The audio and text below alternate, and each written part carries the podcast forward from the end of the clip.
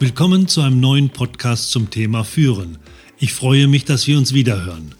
Mein Name ist Harald Kirchner und damit kann es auch schon losgehen. In diesem Podcast geht es um die Zeitplanung einer Führungskraft. Sie kennen sicherlich folgende Situation. Sie sind müde, es war ein langer Arbeitstag. Sie wollen nach Hause gehen, doch sie zögern. Es liegt noch zu viel Arbeit auf ihrem Schreibtisch. Obwohl sie den ganzen Tag nicht eine Minute Pause hatten, sind sie nicht richtig vorangekommen. Ihre Kollegen verlassen das Büro, wünschen ihnen noch einen schönen Abend, Leider wissen sie genau, dass es mal wieder kein schöner, sondern ein langer Abend wird im Büro. Und obwohl sie immer früher ins Büro kommen und vermutlich immer länger arbeiten, der Berg Arbeit auf ihrem Schreibtisch wird nicht wirklich weniger. Das Einzige, was weniger wird, ist ihre Motivation, diese Tretmühle weiter mitzumachen. Kommt Ihnen das so oder ähnlich bekannt vor? Hatten Sie schon mal den Gedanken, alles hinzuschmeißen? Haben Sie Zweifel, dass Sie der Richtige für den Job sind? Ich kann Sie beruhigen. Das ist ein Standardproblem, das viele, vor allen Dingen junge Führungskräfte betrifft. Zugegeben, dass es viele betrifft, ist nicht wirklich eine Erleichterung. Uns geht es dadurch nicht besser und die Auswirkungen auf uns selber werden dadurch auch nicht kleiner. Das ist nicht nur ein Standardproblem, das Gute ist, dass wir auch etwas dagegen tun können. In diesem Podcast werde ich Ihnen ein einfaches Verfahren an die Hand geben, mit dem Sie sicherlich nicht nachmittags frei haben werden, das Ihnen aber trotzdem deutlich bei diesem Problem hilft. Betrachten wir die Situation zunächst aus einer anderen Perspektive. Gerade als Führungskraft müssen wir unsere Zeit im Griff haben. Der Grund dafür ist ganz einfach. Wenn wir es noch nicht einmal schaffen, uns selber zu führen, wie können wir dann unsere Mitarbeiter führen? Schlimmer noch, unsere Mitarbeiter merken sehr schnell, dass wir uns nicht selbst und unsere Zeit im Griff haben und verlieren den Respekt vor uns. Das macht die ganze Situation nicht einfacher. Die meisten Führungskräfte stöhnen über ihre Arbeitsbelastung und ihre Zeitnot. Sie schaffen es aber nicht, etwas dagegen zu tun. Und die Situation ist zudem paradox. Es gibt niemanden, den wir besser kennen als uns selbst. Wir haben auch zu niemandem eine bessere Beziehung und einen direkteren Draht. Dennoch ist es für viele Menschen enorm schwer, sich selber zu führen.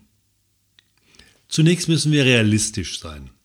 Selbst wenn Sie bei der eigenen Zeitplanung alles richtig machen, heißt das in den meisten Fällen noch lange nicht, dass sie nachmittags frei haben.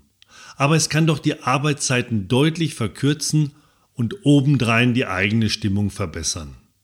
Aus vielen Führungskräftetrainings weiß ich, dass die eigene Zeitplanung für die meisten Trainingsteilnehmer zu den schwierigsten Aufgaben gehört.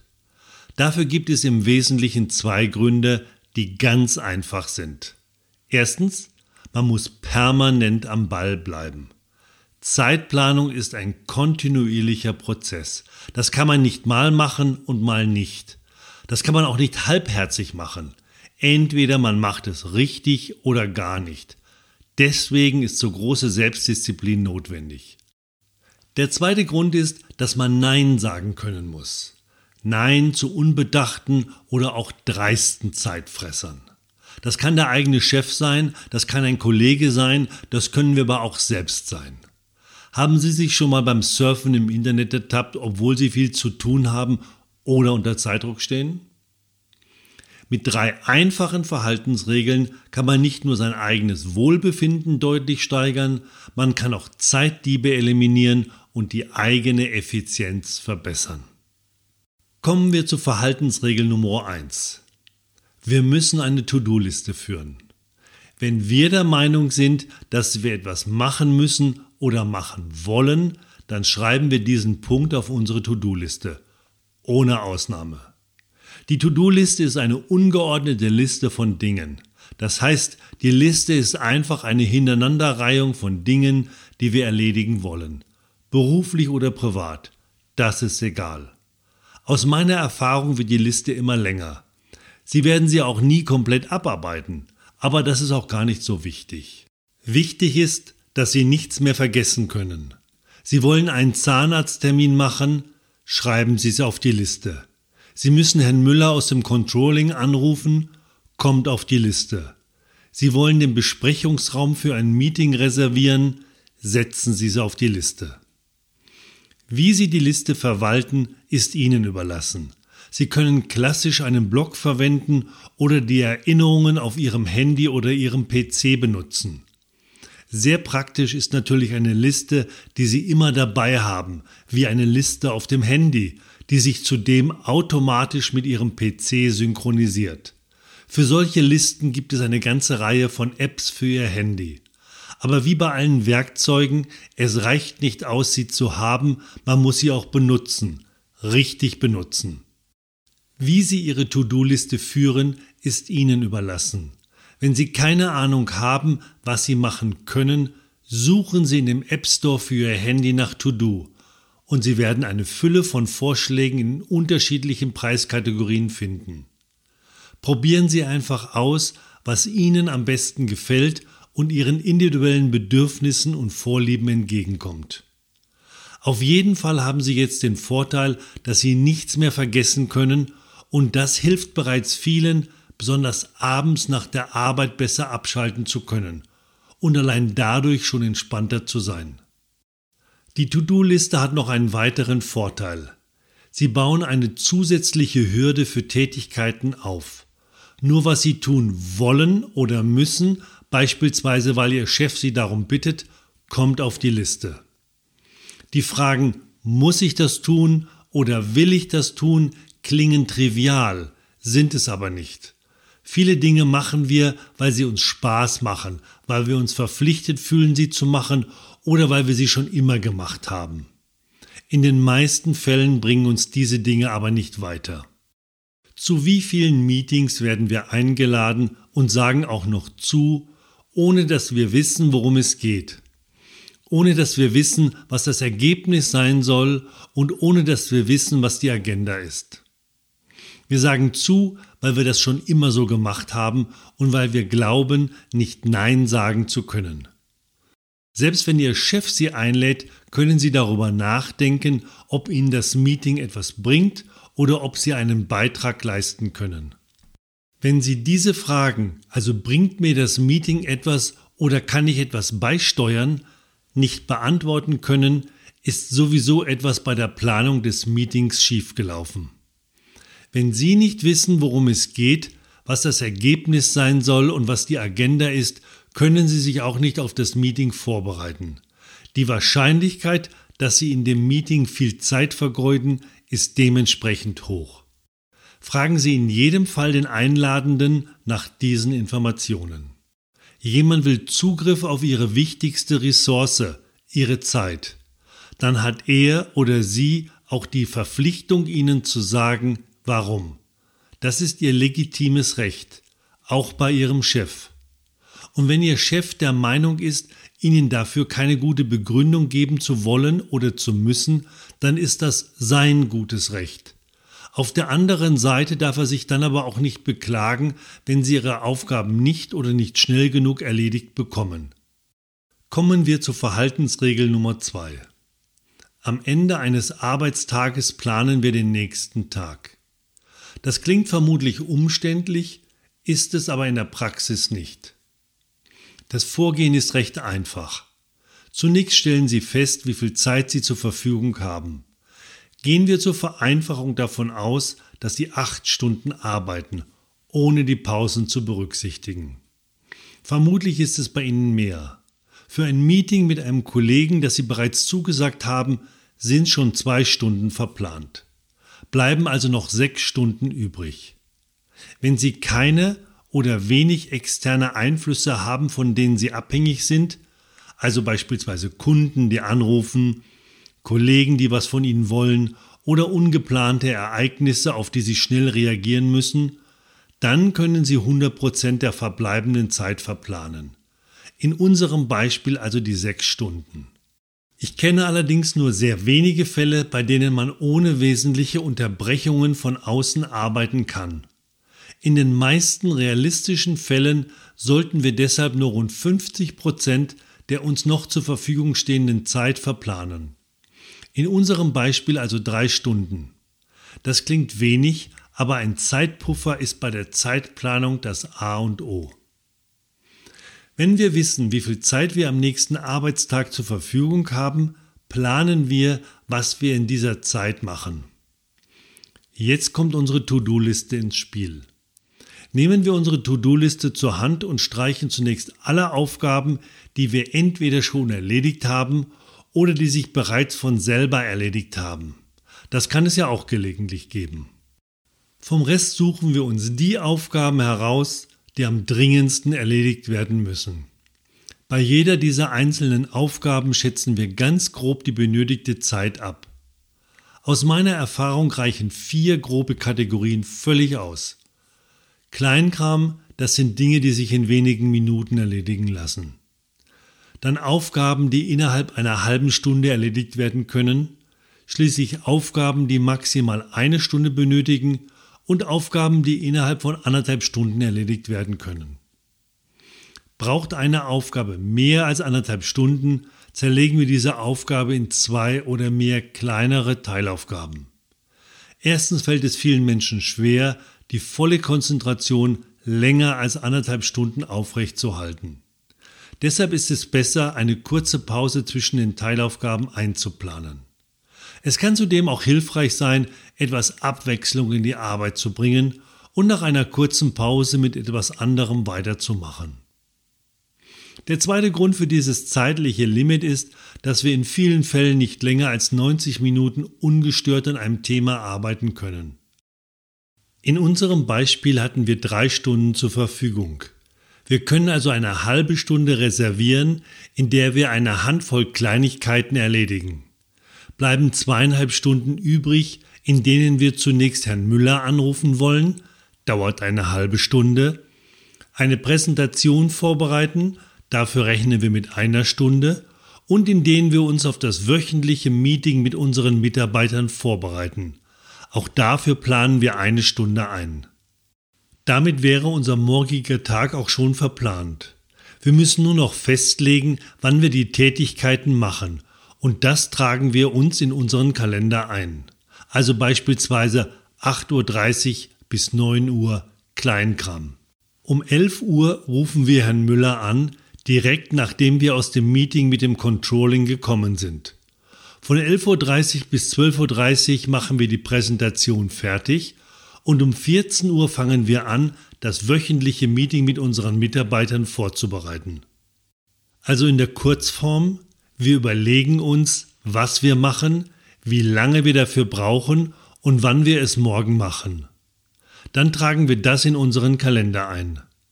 Werden wir nicht gestört, legen wir natürlich nicht nach drei Stunden oder zwischendurch die Beine hoch sondern nehmen weitere Aufgaben von unserer To-Do-Liste in Angriff. Vermutlich denken Sie jetzt, was wir eigentlich durch die Zeitplanung gewinnen. Der Tag hat 24 Stunden und davon arbeiten wir 8 bis 10 Stunden. Was also gewinnen wir durch die Planung? Ich hatte vorhin schon betont, dass wir zunächst entspannter werden. Wir können nichts mehr vergessen und am Ende des Tages haben wir die Punkte, die wir uns vorgenommen haben, erledigt. Damit wächst auch die Zufriedenheit. Die Produktivität verbessert sich außerdem durch zwei Effekte. Erstens sind wir fokussierter auf unsere Aufgaben, denn wir haben einen klaren Endezeitpunkt, bis zu dem wir unsere Aufgaben erledigt haben müssen. Üblicherweise nimmt sich jede Aufgabe so viel Zeit, wie sie von uns bekommt. Mit anderen Worten, ohne einen klaren Endezeitpunkt bummeln wir vielfach vor uns hin, anstatt konzentriert an den Aufgaben zu arbeiten. Der zweite Effekt hat mit dem Umgang mit Störungen zu tun. Und da sind wir bei einem Einwand, den ich häufig höre. Das geht bei mir nicht. Ich kann keine anderthalb Stunden ungestört durcharbeiten, nicht mal eine halbe Stunde. Entweder steht ein Mitarbeiter in der Tür, der dringend etwas braucht, ohne dass er nicht weiterarbeiten kann, oder ein Kunde ruft an. den kann ich nicht warten lassen. Ich halte das für Unsinn. Es gibt Ausnahmen, ja, beispielsweise wenn wir der Notaufnahme einer Klinik arbeiten, bei der Feuerwehr oder in der Schaltzentrale eines Kernkraftwerks, nur um einige Beispiele zu nennen. Es kann natürlich auch zu einem ungeplanten Bandstillstand in Ihrer Produktion kommen und Sie als Produktionsleiter müssen sich sofort darum kümmern. Das kann vorkommen. Kommt es aber wöchentlich oder sogar täglich vor, ist die Zeitplanung für Sie das geringste Problem. Sollte das alles für Sie nicht zutreffen, kann und muss der Mitarbeiter oder Kunde auch mal warten. Sie sind ja auch mal in einer Besprechung mit Ihrem Chef und in dieser Zeit sind Sie auch nicht verfügbar. Und wenn Sie mehr als einen Kunden haben, muss der eine Kunde auch warten, wenn Sie im Gespräch mit dem zweiten Kunden sind. Die Unterbrechungen kommen zustande, weil wir meinen, zu den Störungen nicht Nein sagen zu können. Wir haben immer das Gefühl, für andere da sein zu müssen oder dass ohne uns nichts funktioniert. Wenn wir aber immer für den anderen verfügbar sind, kriegen wir unsere Arbeit sicherlich nicht erledigt. Da nur 50 Prozent unserer verfügbaren Zeit verplant ist, haben wir zwischen oder nach unseren Aufgaben noch die Möglichkeit, uns um die Mitarbeiter oder die Kunden zu kümmern oder um andere geplante oder ungeplante Aufgaben. Kommen wir zur Verhaltensregel Nummer 3. Die ganze Planung hilft uns nichts, wenn wir nicht in der Lage sind, die Planung durchzusetzen. Es gibt den schönen Spruch, kein Plan überlebt den ersten Kontakt mit der Realität. Und so ist es natürlich auch mit unserem Plan. Die Realität kann ein Mitarbeiter sein, der plötzlich in unserer Bürotür steht und uns dringend braucht. Oder unser Chef, der etwas von uns wissen will. Jetzt haben wir zwei extreme Möglichkeiten. Die erste Möglichkeit ist, dem Mitarbeiter einen Stuhl anzubieten, dann erstmal ein nettes Pläuschen zu halten, ihn schließlich zu fragen, um was es eigentlich geht, und dann am Ende zu sagen, also lass die Unterlagen mal bei mir, ich kümmere mich dann später selbst darum. Dann hat der Mitarbeiter gute Laune und einen frühen Feierabend. Genau das Gegenteil von uns. Die zweite extreme Möglichkeit ist, dass wir den Mitarbeiter mit barschem Ton rausschmeißen. Ideal noch mit dem Hinweis darauf, dass er doch eigentlich hätte sehen können, dass wir beschäftigt sind. Kann man machen, sollte man aber nicht. Die Störung kann ja auch wichtig sein. Grundsätzlich haben bei solchen Ansagen viele Mitarbeiter eine schnelle Auffassungsgabe und ein langes Gedächtnis. Zudem reden Mitarbeiter bisweilen miteinander und so ein schlechtes Verhalten trägt nicht wirklich zum Aufbau und Erhalt einer positiven Reputation bei. Wenn es beim nächsten Mal wieder oder wirklich wichtig ist, kommt keiner mehr vorbei. Das kann also auch nicht in unserem Sinne sein. Was können wir machen? Die Lösung ist wie so häufig prinzipiell einfach, aber nicht einfach umzusetzen. Das grundlegende Problem ist nicht die Störung an sich, sondern dass die Störung in den meisten Fällen sehr lange dauert. Gehen wir davon aus, dass wir dabei sind, eine unserer geplanten Aufgaben zu erledigen. Jetzt kommt jemand in unser Büro. Natürlich stört uns das. Aber wir sollten das zulassen, denn es kann ja auch wichtig sein. Und aus Sicht unserer Mitarbeiter ist es ja auch wichtig, zumindest für sie, denn sonst würden sie uns ja nicht stören. Ob es auch für uns wichtig ist, dass wir unsere Arbeit dafür unterbrechen, können nur wir selber entscheiden. Dazu müssen wir aber wissen, worum es geht. Und diese Info brauchen wir möglichst kompakt und schnell. Sind wir der Meinung, das Thema kann warten oder jemand anderes aus dem Team kann helfen, dann sollten wir diese Entscheidung möglichst schnell ohne großes Drumherum fällen können. Je schneller wir das entscheiden, desto früher können wir mit unserer ursprünglichen Tätigkeit weitermachen. Wenn der Mitarbeiter zehn Minuten braucht, um zum Punkt zu kommen und wir hinterher der Meinung sind, das kann warten, dann hat der Mitarbeiter uns nicht nur zehn Minuten gestohlen, sondern deutlich mehr, denn wir brauchen wieder einige Minuten, um uns in die ursprüngliche Thematik hineinzudenken. Wir müssen also unsere Mitarbeiter dazu erziehen, sich vorher Gedanken dazu zu machen, wie sie uns kurz und prägnant, idealerweise in einem Satz, den Grund für die Störung mitteilen können. Also beispielsweise, Herr Müller von der Firma ABC hat angerufen. Die Pumpe kommt drei Wochen später. Wir müssen noch heute entscheiden, wie es bei dem Projekt weitergeht. Kann das Thema nicht warten, kümmern wir uns sofort darum. Dann ist das wichtig. Kann es warten oder kann ein anderer Mitarbeiter helfen, dann vereinbaren wir einen neuen Termin oder delegieren es an den anderen Mitarbeiter. Klingt einfach, aber die Krux liegt darin, die Mitarbeiter dazu zu erziehen, sich vorher Gedanken zu machen, wie sie sich kurz fassen können. Das geht nicht über Nacht, aber wer nie anfängt, wird nie fertig werden. Natürlich kann man das gesamte Schema der Zeitplanung beliebig verfeinern. Man kann die Wichtigkeit einer Aufgabe berücksichtigen, statt nur die Dringlichkeit, oder man kann am Freitagabend in groben Zügen die kommende Woche planen, um auch längere Vorlaufzeiten für Aufgaben ins Kalkül zu ziehen. Machen Sie es sich nicht zu schwer und starten Sie einfach. Mit der Zeit gewinnen Sie Erfahrung und können das System weiter verfeinern. Behalten Sie aber immer das Gesamtziel vor Augen. Die Zeitplanung soll Ihnen helfen, nicht umgekehrt. Ein Trainingsteilnehmer sagte mir einmal, dass er das alles schon machen würde. Um die benötigte Dauer einer Tätigkeit möglichst genau abzuschätzen, hätte er eine sehr ausgefeilte Excel-Tabelle erstellt. Die Eingabe aller Parameter und die Berechnung würden jedoch zwei Stunden benötigen. Jeden Tag. Zwei Stunden für die Zeitplanung zu investieren macht überhaupt keinen Sinn. Realistisch sollten Sie das in ein bis zwei Minuten hinbekommen. Mein Führungstipp für diesen Podcast lautet daher, starten Sie jetzt mit Ihrer Zeitplanung. Wenn Sie sich und Ihre Zeit nicht unter Kontrolle bekommen, können Sie auch nicht Ihre Mitarbeiter führen. Das war ein neuer Podcast zum Thema Führen.